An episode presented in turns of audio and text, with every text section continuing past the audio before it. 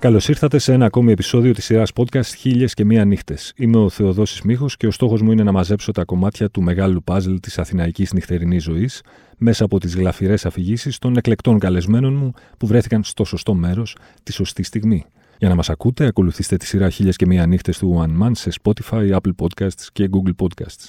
Μαζί μου σήμερα ένας μουσικός, μα τι μουσικός, ο Λάριγκας. Γνωστός και ως Παναγιώτης Μελίδης. Καλώς ήρθες, Παναγιώτη. Καλώς σας βρήκα. Καλή εβδομάδα και εδώ σήμερα είναι Δευτέρα. Βέβαια, Πέμπτη θα τα ακούσουμε όλοι αυτό εδώ, οπότε ακόμα μεγαλύτερα. Αλλά Ξεκινά... η καλή εβδομάδα είναι κάτι το οποίο πρέπει να το ευχόμαστε κάθε μέρα. Έτσι, μπράβο. Ξεκινάει το παραμύθι λοιπόν κατευθείαν. Ελπίζω να είσαι έτοιμος να μας πας μια βόλτα στο χρόνο και στο χώρο, όπω μου αρέσει να λέω σε αυτό το podcast. Μια φορά και ένα καιρό λοιπόν ήταν ο Παναγιώτης Μελίδης. Το 2002 στο μικρό μουσικό θέατρο στη Βεϊκού στο Κουκάκι. Ε, ε, το θυμήθηκες, ε. φίλε. Έπρεπε κάτι τέτοιο. Δυσκολεύτηκα πολύ που θα ταξίδευα, γιατί σκέφτηκα διάφορα μέρη. Με το πιο κοντινό στο ΦΙΤΑ πριν από 6 μήνες. Αλλά θεώρησα ότι το μικρό μουσικό θέατρο λοιπόν. Το 2002, ενώ ήμουν στο Βόλο και σπούδαζα, κατέβηκα πρώτη φορά στο μικρό μουσικό θέατρο. Δεν θυμάμαι καν πώς έγινε αυτό το πράγμα, για να παίξω μια συναυλία με το τότε μου συγκρότημα που λεγόταν Ginger και είχαμε ανοίξει τη λεγόμενη μπάντα που λεγόντουσαν Κοψοκέφαλοι. Όπου έπαιζε ο Στυλιανός Τζιρίτας, ήταν στην ουσία Πώς ήταν η τρυπανόσωμα μετά, που ήταν ο Τζιρίτας με ο Παπασημακόπουλο, αλλά ήταν οι δυο τους, αυτό ήταν με πολύ κόσμο ακόμα. Και ήταν ένα συγκλονιστικό live. Επίσης, το κυριότερο πράγμα το οποίο έχω να πω είναι ότι για κάποιον που μεγάλωσε στην επαρχία και σπούδαζε μετά και στην επαρχία, ε, το μικρό μουσικό θέατρο ακουγόταν σαν να είναι η μέκα της πειραματικής ε, και της avant-garde κατάστασης όπου ήταν, είχε μυθοποιηθεί τόσο αυτό το πράγμα στο κεφάλι μου όταν ήμουν μακριά που δεν είχα κάνει ιδέα, δεν, δηλαδή ήμουν, είχα χεστεί πάνω μου, δεν ήξερα τι θα με περιμένει ας πούμε το θα έρθει η ώρα να φτάσω εκεί. Προσπαθούσα τώρα εδώ και πάρα πολύ ώρα. Καταρχάς, προσπαθούσα να ψάχνω στο ίντερνετ άμα θα κάποια πληροφορίες για αυτή τη συναυλία. Mm-hmm. Είναι καταρχάς η πρώτη συναυλία που έχω παίξει στη ζωή μου. Η δεύτερη, μάλλον. Είχαμε παίξει πρώτα. Το, η μπάντα αυτή είχαμε παίξει και στο Βόλο κάπου. Εκεί στο Ανάγιο Νικόλαο μπροστά σε ένα αυτοσχέδιο πράγμα. Το οποίο δεν μετράει. Και κάπως κάποιος, δεν ξέρω ποιος, ήταν ένας μουσικοδιδάσκαλος στο Βόλο από ένα κάτι. Μας είπε: Έχω ένα φίλο που ξέρει ένα φίλο και να πάτε να παίξετε στην Αθήνα. Το οποίο στην προ MySpace εποχη να το πω έτσι, ήταν σαν. Ε, τι, τι, μπορούσα να φανταστώ κάτι πιο ακραίο από το να μου πούνε να πάω να παίξω στην Αθήνα στην αυλαία. Είναι σαν να. Τώρα από τη Βέρεια πήγα στο Βόλο. Ποια Αθήνα, δηλαδή ένα τρελό. Και επίσης έχω μια τρελή ανάμνηση που είναι πάρα πολύ σχετική. Γιατί και πριν ήμουν απέναντι εδώ στο Συγκρού και περνούσα εκεί που στρίβεις για Καλλιρόης. Όταν είσαι που πας να βγεις στην Καλλιρόη στην ουσία. Και είναι το χειρότερο σημείο στην Αθήνα που πεθαίνεις αν είσαι πεζός. Πεθαίνεις. Και όταν είχα έρθει πρώτη φορά στην Αθήνα ήταν ακριβώς το ίδιο πριν από 21 χρόνια. Και δεν είναι δυνατόν να είναι ακόμα αυτό. Δηλαδή δεν έχει σκεφτεί κάποιος σε εκείνο το σημείο να βάλει μία διάβαση, ένα φανάρι. Δηλαδή είναι 20. Δηλαδή, και, και εγώ τώρα τι, 20 χρόνια πριν φαντάσου κάποιον που 50 χρόνια κάνει αυτό το πράγμα. Δεν είναι τρελό. Είναι τρελό. Στο μικρό μουσικό θέατρο, λοιπόν. Ε, τη μέκα της Avant-Garde στην Αθήνα τότε. Χαμός. Ένας χαμός. Ήταν το όνειρο. Και τώρα μιλάμε κοψοκέφαλη. Δεν υπήρχε το live. Ήταν τώρα φαντάσου από το Βόλο ρε Μίχο να σε φέρουν στην Αθήνα, να μην έχεις δει κάτι και να σκάσει εκεί πέρα ρε φίλοι τώρα να είναι αυτό το, ο ένας πάνω στον άλλον, η σκηνή tiny και να είναι ένας οριμαγδός. Αυτοί είχαν εκεί πέρα, έπαιζε ο Σπούλος κιθάρα, ο, ο μετέπειτα τέτοιος, ε, phase, drums, κρουστά μπάσο, τρελά σαξόφωνα και γινότανε. Είχα σοκαριστεί τελείως. Επίσης ήταν η πρώτη μου συναυλια και έχω κρατήσει από εκείνη την περίοδο ένα σαν. Καταρχάς το κουκάκι. Το κουκάκι ήταν. Φτάσαμε τώρα, φαντάσου. Και έχουμε από τα κολοχώρια της Βέρας. Και έφτασα στο κουκάκι και έλεγα: Καλά, εδώ πέρα τώρα μέρος είναι αυτό. Να Αθήνα μας είπαν στο Κουκάκι μας. Δεν έχει άλλα μέρη να πάμε. Να έχει λίγο τη φάση εκεί πέρα. Και τώρα fast forward να πούμε 21 χρόνια, 28.000 ευρώ ενοίκιο το μήνα. Εκεί που ήταν το μικρό μουσικό θέατρο και ξέρεις, κατουρούσαμε στο πεζοδρόμιο. Είναι ένα ωδείο νομίζω. Σε κάποια φάση ένα φροντιστήριο αγγλικών, δεν ξέρω. Ok, okay. έμεινε στο, στον πολιτισμό, στα γράμματα και, και στις τέχνες. Νομίζω είναι ωδείο τώρα, ναι. Και είναι Έβλεπες, αν, αν δεις τώρα το πρόγραμμα του τι έκανε το Μι Μι Θήτα ναι. τότε, και και άνοιγε ένα wire της ίδιας το overlap ήταν 78% ας πούμε. Ήταν φοβερό το τι πράγματα. Και μετά ήμουν στο Μιλάνο, είχα γνωρίσει τον Τζουζέπε Ιελάση και μου έλεγε Πω, θυμάμαι το μικρό μουσικό θέατρο στην Αθήνα, τι κατάσταση ήταν αυτή. Είναι τρελό. Και είναι φοβερό πώς γυρνώντας και γνωρίζεις Τώρα εντάξει, έχουμε γεράσει κιόλα προφανώς. Αυτοί που ήταν τότε εκεί mm-hmm. και είναι όλοι ακόμα τριγύρω, ρε φίλε. Είναι φοβερό. Με τον, με τον άλλο τρόπο ενεργεί. Ναι, είναι φοβερό. Τι λέει για την πόλη όμως το ότι αυτή την εποχή θα μπορούσε να συντηρήσει η Αθήνα τώρα ένα μικρό μουσικό θέατρο; Εννοείται, καλά και συντηρεί. Το θέμα είναι, άμα θέλεις να είμαστε ειλικρινείς, είναι mm-hmm. ότι. Καλά, θα μιλήσω για τον εαυτό μου. Ότι εγώ γέρασα. Δεν σημαίνει, κατάλαβες, δεν σημαίνει ότι σταμάτησαν τα πράγματα να τρέχουν. Αυτό ναι. νομίζω ότι είναι ένα τέτοιο πράγμα. Εννοείται τώρα. Τρέχει υπάρχει πάρα πολύ active ε, σκηνή, Και πώς το λένε, Μάλλον μας έπιασε το Groucho Marx. I don't want to be part of the club. αυτό. Κάτι τέτοιο. Εγώ νομίζω αυτό εκεί γυρίζει και μας πιάνει αυτό το. Πω από τώρα ρε φίλε, θα κάτσω να πάω, πάω φάω λίγο, να ναι. πιω λίγο τέτοιο και να πάω κοιμηθώ. Κατάλαβες. αυτό. Το οποίο είναι πολύ fair. Ξέρεις, διαβάζεις το βιβλίο σου, διαβάζεις αυτά. Δεν είναι. Προσπαθώ. Είναι βλακεία τώρα. Καλύτερα να μην να μην πάω την κουβέντα εκεί, ας πούμε, για το τι σημαίνει. Το... Συναρπάζομαι όταν είμαι με συνεργάτες μου οι οποίοι ακόμα συναρπάζονται οι ίδιοι από καινούργια πράγματα. Με πολύ τέτοιο, ξέρεις αυτό. Το να είσαι 19 χρόνων και να σου σκάει τέτοιο. Γιατί βλέπουμε τώρα μια ταινία και είμαστε. Α, αυτό, αυτό θα μπορούσε να είναι έτσι. Αυτό θα μπορούσε, α, βλέπεις ξέρω ένα live. Εντάξει, τώρα αυτό ήταν, αλλά θα. Ε, Εσύ δεν συναρπάζεσαι πια τόσο εύκολα. Ε, συνα... Συναρπάζομαι. Ξέρεις με τι συναρπάζομαι περισσότερο. Νομίζω διαβάζοντας. Ε, νομίζω εκεί. Εκεί παραμένει. Εκεί μένει. Εδώ τα τελευταία δέκα χρόνια. Όλα μου τα σκληρά τέτοια, τα, τα μπουνίδια, ας πούμε, τα έχω φάει από διαβάσματα. Ναι. Από ποίηματα, από τέτοια. Και ε, μικρότερους συγγραφείς και αυτά, ξέρεις. Και εκεί τουλάχιστον κάτι.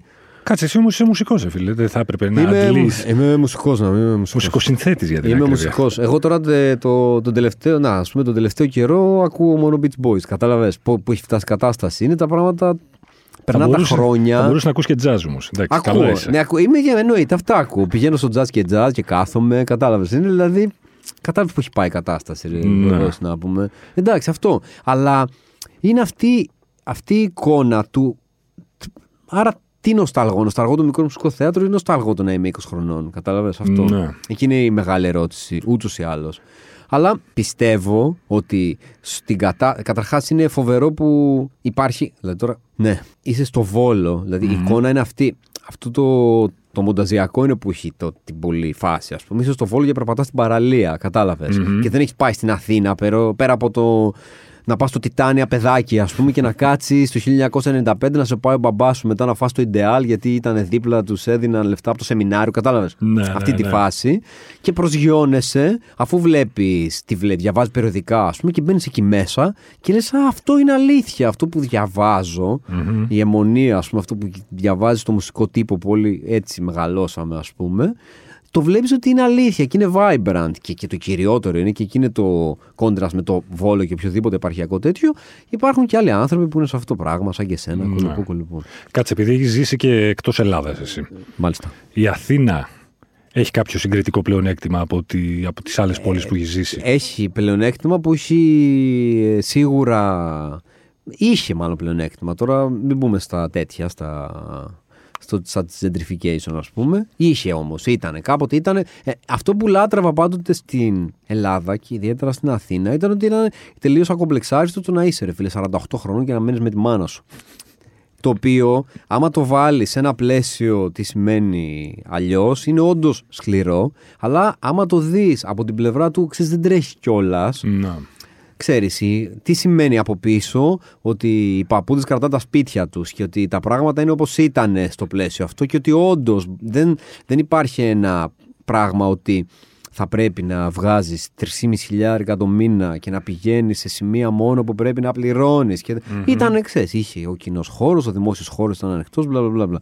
Αυτά, με αυτή την έννοια. Mm-hmm. Και ακόμα είναι σε σχέση με άλλες πόλεις. Δηλαδή, προφανώς δεν, δεν mm-hmm. έχει γίνει ακόμα το πράγμα όπω είναι στη Βαρκελόνη, ας πούμε, όπως είναι στο Μιλάνο και όλα αυτά. Είναι, Αλλά ναι. Είναι μια πόλη και κατ' επέκταση μια χώρα, η Αθήνα και η Ελλάδα, ρε παιδί μου, που αντιμετωπίζεται σοβαρά το να, από τους άλλους το να λες ότι κοίταξε να δεις τι δουλειά κάνεις εσύ. Α πούμε, σου λέει ο άλλος, Εγώ είμαι ορκωτός λογιστής ή είμαι, ξέρω εγώ, δεν ξέρω, διαφημιστής. Και εσύ λες, Είμαι μουσικός. Έχουν σταματήσει να σε κοιτάνε περίεργα. Ε, ναι, νομίζω. Εντάξει, μεγα... είναι το, η, η, η Gen Xers αυτή τη στιγμή είναι πιο μεγάλη από ό,τι ήταν πριν από 20 χρόνια που είχαμε mm. τους πατεράδες μας ας πούμε να μας κορυδεύουν αλλά καμιά φορά σκέφτεσαι είναι αυτό ρε μου κάνεις παιδιά μετά. Λες τώρα, μήπως καλά κάνεις, με κορυδεύανε. τώρα κατάλαβες. θα ήμασταν τώρα programmers να πούμε, θα μεγαλώνουμε τα παιδιά με ησυχία, θα ήμασταν ωραίοι, θα ήμασταν χαλαροί. θα κάναμε εκεί λίγο, λίγος κώδικα στο σπίτι, ένας καφές, work from home όλη τη μέρα. Θα ήσουν ωραίος. Κατάλαβες ναι. αυτό. Αυτό. Αλλά νομίζω ότι Εντάξει, global ρε φίλε, αλλάζει το πράγμα. Δεν είναι αυτό το. Σιγά σιγά. Οι, οι, πώς το λένε, οι ταμπέλες δεν ναι. υπάρχουν. Ναι. Κάτσε, η καθημερινότητα ενός μουσικού πώς είναι δηλαδή; Η καθημερινότητα. Λοιπόν, εγώ τον τελευταίο, τώρα να μιλήσω για μένα. Ναι. Να το πάμε κατευθείαν. Βιοποριστικά λοιπόν. Εγώ τον τελευταίο καιρό Κυρίως από τη στιγμή που είμαι στην Ελλάδα. Ξέρεις, άσχετα, βγάζει τους δίσκους, παίζει συναυλίες, κάθεται κάνα sync με καμιά ταινία, με κάνα τέτοιο, με κάνα whatever, λεφτούλια. Ok, okay, από εκεί μια χαρά, μπλα μπλα μπλα. μπλα. Όταν mm-hmm. έρχεται, αν έρχεται και κολουπώ. Μετά στην Αθήνα, αυτό το οποίο είναι πολύ συγκριτικό, θετικό σε σχέση με άλλα μέρη προφανώς, είναι το άπειρα θέατρα. Το οποίο mm-hmm. σημαίνει άπειρα. Εκεί δηλαδή κινείται η μία κατάσταση. Okay. Και υπάρχει κόσμος που. το οποίο δεν είναι τόσο εύκολο Τώρα λέω, τι λέω, το λέω έτσι. Σε αυτή την κλίμακα έχει μικρές σκηνές, έχει μικρά πράγματα. Μπορείς να πειραματιστείς, μπορείς να, μπορείς να, μπορείς να. Με πιο πολύ ευκολία σε σχέση με κάποιο άλλο μέρος. Αυτό νομίζω. Είναι ένα, ένα θετικό. Αλλά και εγώ τώρα εντάξει, τώρα τι να σου πω τώρα. Φαντάζομαι ότι το τελευταίο, το τελευταίο 1,5 χρόνο έχω ό,τι μουσική μόνο για ταινίες, ε, θέατρα και μπλα μπλα μπλα. Και ε, έχω, έχω ξεκινήσει και εγώ για ασχολούμαι με τα γραψίματα. Τώρα γράφουμε μια σειρά. Έχουμε τέτοια, ας πούμε. Μάλιστα. Τώρα έχουμε πάει στα γυρίσματα. Νιώθεις καθόλου παλιός ως μουσικός πια; Ε, και και ε, χρόνια στο ε, να, Εννοείται, ναι, εννοείται. Προφανώς. Αλλά νομίζω ότι από την ώρα που έγινα μπαμπάς, ρε φίλε. Αυτό. Από εκεί. Πιο πριν μπορεί ακόμα να σκεφτόμουν, whatever. Είμαι 17 χρονών, είμαι 18. Τώρα mm-hmm. θα με ξυπνήσει η μάνα μου, θα μου πετάξει το, το παύλο από πάνω. Κατάλαβες, θα κάτσω μετά, θα βάλω ακουστικά 8 ώρες, θα δουλεύω, ξέρεις. Ναι. Κάπως έτσι. Αλλά δεν είναι ότι συνεχίζω να συναρπάζομαι με μουσική καινούρια, ρε. Συνεχίζει, εννοείται, ξέρεις, προφανώς. Mm-hmm. Και, έρχονται, και έρχονται συνέχεια και έρχονται και, και τα τρώ και μπα, ξέρω εγώ, τι, πουσατή, ας πούμε, ο δίσκος. Με τρελάθηκα, ξέρω εγώ. Κατάλαβες. Ναι. Δεν είναι ότι δεν γουστάρεις, αλλά δεν ξέρω. Στο... Όλα είναι δύσκολα. Στο παιδί σου βάζεις να ακούσεις τη μουσική σου; Ε, όχι, με τίποτα. Σε Γιατί; καμία περίπτωση. Γιατί; Ε, εντάξει, τώρα δεν θέλω. Κάστο να πα και τόσα άλλα κακά του κάνω. δεν χρειάζεται να το κάνω και αυτό τον καημένο. Μετά εντάξει. Του έχω πάρει ένα MP3 player τώρα και του έχω βάλει μουσική μέσα. Τι οπότε μπορώ και ελέγχω εγώ τη μουσική που μπαίνει. Δεν, κατάλαβες, δεν είναι Spotify να ακούω τη βλάκια του ήρθε, ας πούμε. Και τι του έχεις βάλει; Τι του έχω βάλει; Ε, του έχω, επειδή περνάω και εγώ μανιακή Beach Boys περίοδο, τον έχω βάλει και αυτόν σε Beach Boys φάση. Που είναι ότι πρέπει για να είναι 9χρονο να ακούει Beach Boys, ρε φίλε. Είναι πολύ ωραία. Του αρέσει; Ε, ναι, ναι, είναι πολύ ωραία, ρε. Είναι πάρα πολύ ωραία. Το μόνο κακό είναι ότι του λέω συνέχεια αυτός πέθανε από καρκίνο, αυτός πνίγηκε. λέω, καμιά φορά. και μου λέει αυτός είναι ζωντανός. Αυτός είναι ζωντανός. 82 χρονών ο Μπράιν Βίλσον. Αυτά. Μετά ακούγαμε Beatles, μου λέει αυτή είναι ζωντανή, όχι λέω και αυτός πέθανε. Πώς πέθανε, τον δολοφόνησαν. αυτός πώς πέθανε είχε καρκίνο γιατί κάπνιζε. να μην καπνίζεις, να μην καπνίζεις εδώ με τσιγάρο. Κατάλαβες. Κάπως έτσι. Ναι. Το καημένο το Έλα, πες όμως με το χέρι στην καρδιά, πόσε φορές έχεις σκεφτεί αν θα γίνει μουσικός και κατ' επέκταση καλλιτέχνης ο δικός σου. Είναι σαν το τέτοιο. Δεν θυμάσαι στον Άλλη Τζι που ήταν ο, Άλλη, ο, ο Σάσα Μπαρόν Κόιν στον Άλλη Τζι και είχε τον, ε, είχε τον Μπέκαμ και την, ε, και την Post Spice, την Βικτόρια και λέει το, το, θα γεννηθεί το παιδάκι σας. Θέλετε να γίνει, τη έλεγες, θες να, γίνεις, να γίνει ποδοφεριστής σαν τον μπαμπά ή τραγουδίστρια σαν τη Μαντόνα; Κατάλαβες, κάπως έτσι. Όχι, ρε το παιδί, τι να ξέρω εγώ. Δεν θα ήθελε να γίνει μουσικός; Ό,τι θέλει θα κάνει. Ξέρω εγώ. Ό,τι θέλει θα κάνει. Όλα είναι, όλα είναι δύσκολα. Τι να κάνει. Ακούω καμιά φορά κάτι podcast Αμερικάνων κομικών που λένε ότι ξέρεις το να ασχοληθείς αυτή τη στιγμή με τα καλλιτεχνικά. Mm-hmm. Με τη σκέψη του πόσο δύσκολα είναι και το πόσο random είναι και το πόσο είναι τα πράγματα εκτός του τέτοιου σου, ας πούμε, whatever είναι σαν, ξέρεις, είναι πιο, μερικές φορές είναι πιο, πιο εύκολο να πεις θα, θα μαζεύω πλαστικά μπουκάλια από τα σκουπίδια και θα πηγαίνω να παίρνω, να παίρνω τα μονόευρα, ας πούμε, από το τέτοιο. Είναι πιο, έχει ένα πλάνο τουλάχιστον. Το άλλο είναι, είναι στα γκαβά. Έχουμε πάει στα γκαβά και προσπαθούμε να βγάλουμε άκρη, ας πούμε, στα τυφλά. Είναι σαν ένα σκοτεινό δωμάτιο Μμμ. και σου έχουν πει έχει μια σιρταριέρα μέσα. Άρα θα τη βρεις περπατώντας μόνος σου. Η σιρταριέρα είναι κλειδωμένη, το κλειδί δεν ξέρεις που είναι και αφού ανοίξεις έχει μέσα ένα μαύρο βιβλίο το οποίο δεν φαίνονται τα γράμματα και είναι και σε ξένη γλώσσα και δεν έχεις και γυαλιά. Και πρέπει από όλο αυτό εσύ να βρεις έναν τρόπο να κάνεις navigate και να πεις Α, I made a career out of this, ας πούμε. Μάλιστα. Ε, χάλια. Άρα είναι πιο δύσκολο τώρα σε σχέση με όταν ξεκινούσες εσύ; Αν ήμασταν Nepo Babies, ρε φίλε, και εμείς να πούμε, και ήταν μια φάστα, ήταν όλα εύκολα. Αλλά να πούμε από τη Βέρεια, τι- ούτε Κάτσε ροδάκινα, όμως, στην- τίποτα. Εκείνο στην ταλαιπώρια, μια ζωή στην ταλαιπώρια. Στην Ελλάδα όλοι Nepo Babies δεν είμαστε με τον, Με τον με τρόπο, άλλο επειδή είμαστε παιδιά του Πασόκ, με αυτή την έννοια. Ε, Υπό μία έννοια. Ωραία χρόνια. Μπράβο, ρε Μίχο, μου πάμε, ρε φίλε. Τέλεια. Άρα χαρούμενος. Μπήκα στεναχωρημένο, φεύγω χαρούμενος από εδώ πέρα. Είμαι τέλεια. Είμαι, πάρα... είμαι ευτυχισμένος. Είμαι Λοιπόν, ευτυχισμένος. θα σου κάνω τώρα ερώτηση πολύ σημαντική. Μου ήρθε μόλις τώρα. Ναι, ναι, ναι. Μιας και θυμήθηκα το μικρό μουσικό θέατρο που είπες. Και το γεγονός ότι τουλάχιστον από όσο ξέρω δεν υπάρχει κάτι αντίστοιχο και τόσο δραστήριο τώρα. Μήπως 20 χρόνια μετά το μικρό μουσικό θέατρο τον ε, avant-garde ας πούμε ρόλο που επιτελούσε τότε για τη φάση εδώ στην Αθήνα το μικρό μουσικό θέατρο με κάποιο τρόπο αυτό το ρόλο τον έχουν αναλάβει μεγάλοι πολιτιστικοί οργανισμοί. Την έριξε στη βόμβα, ε. Στέγη καλή ώρα. Την έριξε στη βόμβα. Και αυτό τελικά τι λέει για την. Ε... Ε, λέει ότι γίνεται σε όλο το σύμπαν. Αυτό δεν γίνεται σε όλο τον κόσμο. Όλα τα μικρά, το τέτοιο, πώς το λένε, το The Smell στο, στο, στο Los Angeles, ας πούμε. Αυτά δεν ήταν να το κλείσουν, όλα αυτά δεν τα κλείνουν. Οκ. Είναι λογικό. Και είναι λογικό. Δεν είναι λογικό. Δεν είναι πάρα πολύ λογικό αυτό το πράγμα. Αφού Ναι. όλα, όλα οι, οι, οι μεγάλες εταιρείες αγοράζουν μικρές, μπλα μπλα μπλα, Ναι, γίνονται ναι. conglomerates, γίνονται Ξέρεις τι mergings. γίνεται. Σκέφτομαι μήπως τελικά ας πούμε, δεν πρέπει να νοσταλγούμε και να κλαίμε για το μικρό μουσικό θέατρο, αλλά να χαιρόμαστε για το ότι ξέρω εγώ, μπορεί να ανέβει Συμφωνώ. σε μια πολύ μεγάλη σκηνή μια παράσταση one-off, μια παρουσίαση δίσκου, στον οποίο συμμετέχεις κιόλας εσύ τώρα. Α, μου την έφερες. Κατάλαβα. Σου μου την έφερε. έφερα. Εγώ το Σε πήγα μεταξύ εκεί που τόση ήθελα να ώρα. σε πάω, Τα είδες. πες, με πήγες. Πώς δεν θα σε πήγαινα που λέει. Δεν θα σε πήγαινα. Όχι σοβαρά Πας το και λέω. με αυτό λες. όμως. Όχι, εγώ να σου πω σοβαρά. Καταρχάς, τόση ώρα που μιλάς, ακούω τη φωνή σου και είναι πραγματικά ραδιοφωνική φωνή, ρε Θεοδόση. Ε, φίλε μου, Έχεις γι' αυτό πολύ, ξυπνάω έχεις κάθε πολύ μέρα. ωραία φωνή, ρε φίλε. Το εκτιμώ. Είναι που πολύ. έχετε Και από έναν ακούγεται τύπο ωραία. σαν εσένα. Είμαι εδώ στα ακουστικά. Ακούγεται φοβερά. Ακούγεται πάρα πολύ ωραία. Με συγκινήσει. Συμφωνώ, ρε φίλε, συμφωνώ και σε αυτό που είπες. Συμφωνώ και at least we have the chance και εννοείται και we are thankful and we are grateful και γιατί μας δίνεται ευκαιρία. Και εννοείται στην προκειμένη περίπτωση είναι κάτι. Εντάξει, τώρα είναι. Ω, θα μπορούσε να πεις ότι είναι κάτι εξής κουκουρούκου, ας πούμε, τώρα που έχουμε. 20 Ακριβώς. άτομα, έχουμε μια χοροδία, θα έρθει, με ένα μου- εκκλησιαστικό όργανο, μια Κάντε μου ηθοποιό λίγο, ναι, εκεί. πενινταράκι αυτή την περίπτωση. Τι είναι αυτό το George; Γράψαμε ένα δίσκο με τον Ευθύμη Φιλίππου και τον έχουμε ηχογραφήσει. Τον οποίο δίσκο είναι ένα κείμενο, το έχει γράψει ο ευθυμης και έχει μέσα μουσική σα- σε μορφή ιντερλουδίων που έχω γράψει εγώ. Και στο τέλος έχει ένα τραγούδι το οποίο έχει στίχος του ευθύμη, το έχω μελοποιήσει και το τραγουδάει η χοροδία της Κέρκυρας, που αποτελείται κυρίως από γυραιού άντρες. Λοιπόν, αυτός, αυτός είναι ο δίσκος. Στα αγγλικά έχει βγει κανονικά από τη 44 Records που είναι η- το label του Jonathan που τρέχει την DFA μέχρι, μέχρι οκ. πρόσφατα και σε συνεργασία παραγωγή της Στέγης εδώ απέναντι. Λοιπόν, και στο δίσκο το κείμενο το αφηγείται ο Ben Whishaw.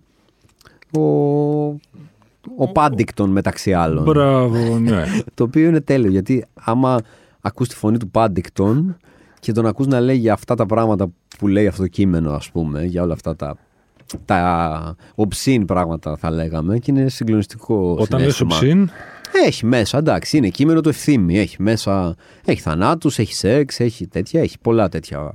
Μπλεγμένα πολλές φορές και τα δύο μαζί. Ωραία, και αυτή, Ακόμα η καλύτερα. τρέλα, αυτή η τρέλα πώς προέκυψε. μου Και λες; αυτό. Είχε μια ιδέα ο ευθύμης να κάνουμε κάτι μαζί. Είχε ένα κείμενο, λέει: Να ψάξουμε μουσική. Κάπως έτσι. Και να πάμε να δούμε πώς θα μας βοηθήσουν να το κάνουμε. Μάλιστα. Και αυτό. Και μας βοήθησε πάρα πολύ η στέγη. Προφανώς είναι η παραγωγή τους, είναι φοβερό. Τόσα resources. Τώρα έγιναν ηχογραφήσεις. Πήγαμε μέσω COVID στην Κέρκυρα, ηχογραφήσαμε τη χοροδία. Έγινε μια ολόκληρη κατάσταση, ας πούμε. Την Κέρκυρα, πώς τη σκεφτήκατε την ε, χοροδία αυτή; βλέπαμε αυτό το κάποιο γιορτάζει. Είναι αυτό το νεοκυματικό το τραγούδι. Το βλέπω ευθύνη και τους βλέπαμε αυτούς να τραγουδάνε. Και λέγαμε ρε, μήπως. Για μήπως. Ε, και ξέρεις αυτό. Η Φανή Σκαρτούλη που είναι παραγωγός μας κατάφερε, μπήκε σε επαφή μαζί τους και πήγαμε εκεί πέρα. Τους στείλαμε το τραγούδι. Έχει η διευθύντρια της χοροδίας. Δηλαδή έδωσα το τραγούδι, εγώ στείλα τι παρτιτούρες, ας πούμε, να πούμε λέγεις μουσικό συνθέτη, σαν τον τέτοιο. και είναι φοβερό. Και ο χολύπτης μας που ήρθε μαζί μου για να κάνω και full circle, ας πούμε, ήταν ο, ο ηχολήπτη του Σταύρου Ξαρχάκου σε πάρα πολλές συναυλίες. Α, είδες, καλά σε Είδες, ήρθε, ήρθε όλο να πούμε και έδεσε. Και έδεσε. Και ναι, πήγαμε εκεί, το ηχογραφήσαμε, είναι έτοιμο ο δίσκος, έγινε master, τώρα με COVID και αυτά όλα αργήσανε. Και την Παρασκευή κυκλοφορεί ο δίσκος. Και με αφορμή την κυκλοφορία του δίσκου, κάνουμε μια παρουσία στην κεντρική σκηνή της Στέγης. Μάλιστα. Όπου το κείμενο το λέει η Αγγελική Παπούλια. Στα ελληνικά. Οκ. Και είναι αυτό. Στην ουσία είναι σαν να λέμε σχεδόν αναλόγιο. Δηλαδή είναι το κείμενο, το αφηγείται, ε, είναι μουσική. Είμαι εγώ παίζω κλεισιαστικό όργανο και είναι μαζί μου ο Μανούσο ο Κλαπάκης, ο οποίος παίζει κρουστά. Θα παίζει Μπεντήρ, Νταούλη και Σέικερ. Και έχουμε και τη χοροδία της Κέρκυρας. Και ο δίσκος θα κυκλοφορεί σε βινίλιο, CD. Κυκλοφορεί σε για μετά. βινίλιο, μόνο σε βινίλιο. Σε μια πάρα πάρα πολύ fancy, φοβερή συσκευασία. Δεν έχω ξαναδεί τέτοια συσκευασία στη ζωή μου. Το λέω ειλικρινά. Είναι, Καλύτερη από τους δικούς σου. είναι προσωπικούς καλύτερη. Είναι δίσκους. πώς έβλεπες, ήσουν άπε- και επειδή ξέρω ότι θα χτυπήσω τη χορδή σου την ευαίσθητη, πώς αγοράζαμε, θυμάσαι την κασετίνα με τα single άκια, το Massive Attack που άλλαζε χρώμα; Πώς δεν το θυμάμαι. Τα, με τα CD. Ή το, ξέρεις, αυτό το, πώς το λένε, τη, δε- το Heart and Soul, το Joy Division, την κασετίνα. Αυτά, ξέρεις, ένα τέτοιο vibe ας πούμε. Οκ. Είναι ένα φαντασμαγορικό packaging, είναι τρελό. Είναι σαν παλιός library δίσκος που το βρήκες σε ένα σκονισμένο δισκάδικο, είναι τρελό. Είναι γενικά ένα τρελό πράγμα τώρα. Είναι τρελό το ότι συμβαίνει αυτό. Και εννοείται είμαστε πάρα πολύ χαρούμενοι και ανυπομονούμε για την Παρασκευή. Να σου πω, μιας και λέμε για δίσκους και Μόλις βινίλια αυτά. και τέτοια. Μάλιστα. Ε, εσύ ως μουσικός έχεις καμία πρεμούρα η μουσική σου να ακούγεται ξέρεις, μέσω βινιλίου, μέσω CD, Yo, μέσω τέλει- streaming, δεν σε νοιάζει καθόλου; Όχι, τελείω. Μου είναι τελείως αδιάφορο. Καταλαβαίνω το object και τώρα ένα design object με τόσο πολύ τέτοιο. Ο Βασίλης ο Μαρματάκης που το έκανε είναι εντάξει, τώρα είναι φοβερός, ας πούμε. Ο Βασίλης έχει κάνει. Έκανε τις αφήσεις για το Λάνθιμο, για τις ταινίες. Είναι τώρα, έχει ένα μάτι, εντάξει, είναι ακραίο. Έχει γίνει τώρα αυτό, είναι το βλέπεις και προφ... προφανώς είσαι χαρούμενος που το βλέπεις. Ναι. Εγώ τώρα προσωπικά ε, μου είναι τελείως αδιάφορο. Σαν general, σαν ακροατής κιόλας. Ναι. Και σαν ακροατής, δηλαδή είναι το Spotify. Εντάξει. Soulsic, εγώ ακόμα Soulsic παίζω full, κατεβάζω το Παίζεις Soulsic σαν Soulseek, τρελός. ε; Σαν τρελός. Και επειδή Ωραία, έχω και ένα φίλε. Kindle και διαβάζω και βιβλία στο Kindle, τώρα θα μας μαζέψει για πειρατεία. Αλλά ναι, Πειρατεία. τα κάνω όλα εδώ κατευθείαν. Αφού είναι το podcast, δεν πειράζει. Φύγε τρέχοντας. Είναι, ε, παιδιά, δεν φταίω εγώ. Η σαγηνευτική φωνή του θα δώσει μίχου. Μου, έκανε- μου βάλε λόγια στο στόμα. Δεν ήθελα να τα πω εγώ αυτά. δεν ήθελα να πω τίποτα. Ω, Είστε έτσι λοιπόν. Μάλιστα. Ο εαυτός σου της εποχής του μικρού μουσικού θεάτρου, αν γνωριζόταν με κάποιο τρόπο με τον εαυτό σου της Μπράβο. εποχής της σημερινής, θα συμπαθούσε ο ένας Ου, τον άλλον. πάρα φίλε. πολύ ωραίο. Πάρα πολύ ωραίο. Σε καμία περίπτωση. Είναι το Κανένας μόνος τον σίγουρο. άλλον ή θα συμπαθούσε ο ένας Ε, και ο άλλος. όχι; νομίζω θα με. Εγώ τώρα. Θα... Όχι να σου πω κάτι. Ο, ο, μικ- ο μικρός μου εαυτός μπορεί τώρα να με λυπότανε, αλλά δεν ξέρω γιατί. Κάποιος, νιώθω ότι είμαι για λύπηση γενικά μάλλον. Οπότε δεν ξέρω να το βάλω σε πλαίσιο. Αλλά είναι ωραία. Τώρα δεν μπορώ. Δηλαδή μου φαίνεται σε κάποια φάση να τώρα που τα λέμε κιόλας. Α, περάσαν 20 χρόνια, ακόμα μουσικούλα. Μου φαίνεται τρελό. Δεν είναι ωραίο. που είναι ναι. μουσικούλα δουλίτσα; Είναι ωραία. Αυτό είναι κάτι πολύ ωραίο και είμαι πολύ χαρούμενος γι' αυτό. Γιατί θα μπορούσαν τα πράγματα να έχουν έρθει αλλιώς. Όχι πως άλλες δουλειές δεν είναι φοβερές, αλλά αυτό. Και είναι α, μουσικούλα. Αυτό υπάρχει στο τέλος της ημέρα. Αυτό είναι το φοβερό. Είναι μουσικούλα, ρε φίλε, εκεί πέρα να σε σώσει, έτσι να σου κρατήσει συντροφιά. Είναι πολύ ωραίο πράγμα. Ο τωρινός σου εαυτός, τον μικρό, τι Ωχ, θα του λέγε; Θα τον ε, πήγαινε καθόλου ή θα έλεγε Άσε μας ρετσόγλανε. Τίποτα, όχι, όχι. Τι τσόγλα, μωρέ, τίποτα. Τότε καν. Το ανάποδο. Και τότε ξύλο έτρωγα, δεν θα άλλαζε κάτι. Απλώς θα, ε, θα, θα, θα. Το μόνο πράγμα που θα τόνιζα σε κάποιον σαν και εμένα, δηλαδή σε μένα, θα ήταν ε, να τρώω καλύτερα. Να τρώω καλύτερα από μικρότερους και να μάθω να μαγειρεύω μικρότερους όταν ήμουν. Αυτή είναι η μόνη μου συμβουλή. Και επηρεάζει και τα μουσικά, τα επηρεάζει όλα. Το αγαπημένο σου φαγητό; Το αγαπημένο μου φαγητό, μπάμιες. Φοβερές μπάμιες. Δεν Ω. υπάρχει τίποτα πιο ωραίο. Ο πιο αγαπημένος σου δίσκος; Ο πιο αγαπημένος μου δίσκος. Ε, καλό. Πολύ καλό. Ε, Άντε, α, πες μου from δύο, the τρεις. top of my head. Θα πω ένα from the top of my head χωρίς σκέψη, ε. Ρίχτω. ε Πες και δύο και τρεις, άμα θες. Όχι, θα πω έναν. Ε, το Μαντβιλένι, μάλλον. Το Μαντβιλένι. Το Madvillaine. MF Doof και Madlib. MF Doof και Madlib. Νομίζω έτσι, θα το έβγαζα έτσι, να πω κάτι. Μου ήρθε έτσι. Θα έλεγα Μάλιστα. κάτι άλλο. Αυτό. Επίσης θέλω να σου πω ότι άκουγα πάρα, πάρα πολύ Smith στο Λύκειο και στο Γυμνάσιο. Με συγκινήσεις ξανά τώρα. Πάρα πάρα πολύ και για κάποιο λόγο σταμάτησα να ακούω μετά. Αλλά συγκινούμε ακόμα. Αυτό είναι το παράξενο. Και προσπαθώ να μην το κάνω, γιατί νευριάζομαι διάφορα όπως όλοι μας. Αλλά. Αυτό ρε φίλε, ακούω Smiths, ακούω Smiths. Ακούω, ακούω το Sam Grizzle Bigger Than Others, το ακούω στο repeat. Και ήταν αυτό που έχει βγει, το, το έχεις εσύ κιόλας, μάλλον την κασετίνα του, mm το επαιτειακό, που το έχει live. Που είναι Ναι. μια live που, είναι, που το παίξανε και γράφτηκε και είναι τέλειο ρε φίλε. Και έχει μια έξτρα στροφή. Αυτό είναι ωραίο. Μ' αρέσει η μουσική που έχει χιούμορ, ρε φίλε. Και ο Μόρις είχε χιούμορ. Αυτό είναι φοβερό. Η καλύτερη στιγμή ενός live, μιας και έχεις δώσει εκατοντάδες live μέχρι σήμερα. Μάλιστα. Είναι όταν ξεκινάει, είναι όταν είσαι στην κορύφωση ή όταν έχει τελειώσει. Η καλύτερη στιγμή ενός live είναι όταν πριν να ξεκινήσει το live σου λένε να σου πω κάτι. Ε, λόγω πήρε φωτιά το, η κουζίνα πάρε τα λεφτά, πήγαινε, πάρε, φύγε και περιμένει και ο οδηγός απ' έξω. Δεν χρειάζεται να κάνεις και τίποτα. Πας πίσω στο ξενοδοχείο, τίποτα. Instagram, και YouTube, μπάμιες, ύπνος. Αυτό είναι το καλύτερο. Δεν υπάρχει κάτι καλύτερο από αυτό. Καταπληκτικά.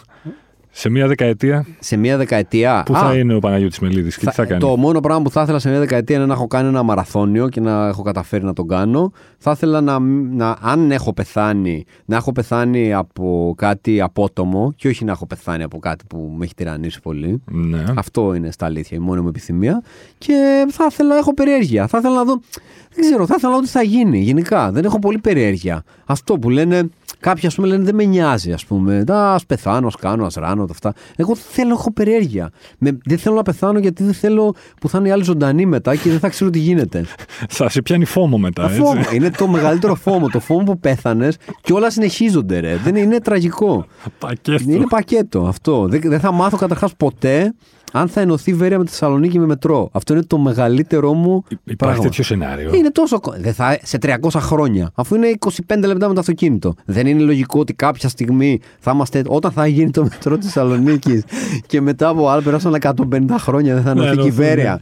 Αυτό και δεν θα είμαι εκεί να το δω. Και κάποιος θα το βλέπει και θα έρχεται πάνω από τον τάφο μου, θα με κατουρά και θα μου λέει Να, κοίτα, εγώ το βλέπω και δεν το βλέπεις. Λοιπόν, σου βάζω το πιστόλι στον κρόταφο τώρα. Ε, μα... Αθήνα, Βέρεια ή Βόλος; Αθήνα, Βέρεια ή Βόλος. Για πάντα, ε. Να μείνω για πάντα. Ε, για πάντα, ρε παιδί μου. Τα, θα στα βάλω με σειρά. Βόλος, Βέρεια, Αθήνα.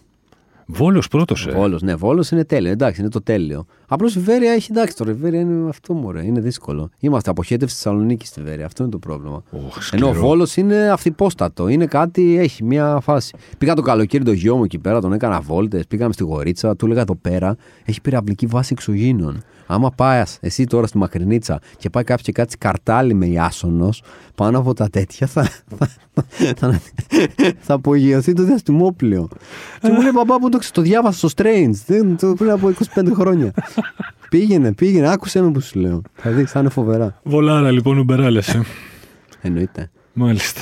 Κύριε Μελίδη, σας ευχαριστώ Παράδεισος. πολύ. Εγώ ευχαριστώ Θεοδόση. Φοβερή φωνή, ρε φίλε. Να σε, πώς το λένε, να σε φωνάξω να, να ψιθυρίσω το αυτή του γιού μου. Να τον παίρνω ύπνος Να τον παίρνω Τέλεια. Ευχαριστώ πολύ, ε. Εγώ. Μη μυθίτα, μη μυθίτα. 2000-2003. Μην ξεχνάτε ότι για να μην χάνετε επεισόδιο, αρκεί να βρείτε και να κάνετε subscribe τη σειρά podcast χίλια και μία νύχτες σε Spotify, Apple Podcast και Google Podcast. Ραντεβού την ίδια ώρα, στο ίδιο μέρος την άλλη Πέμπτη.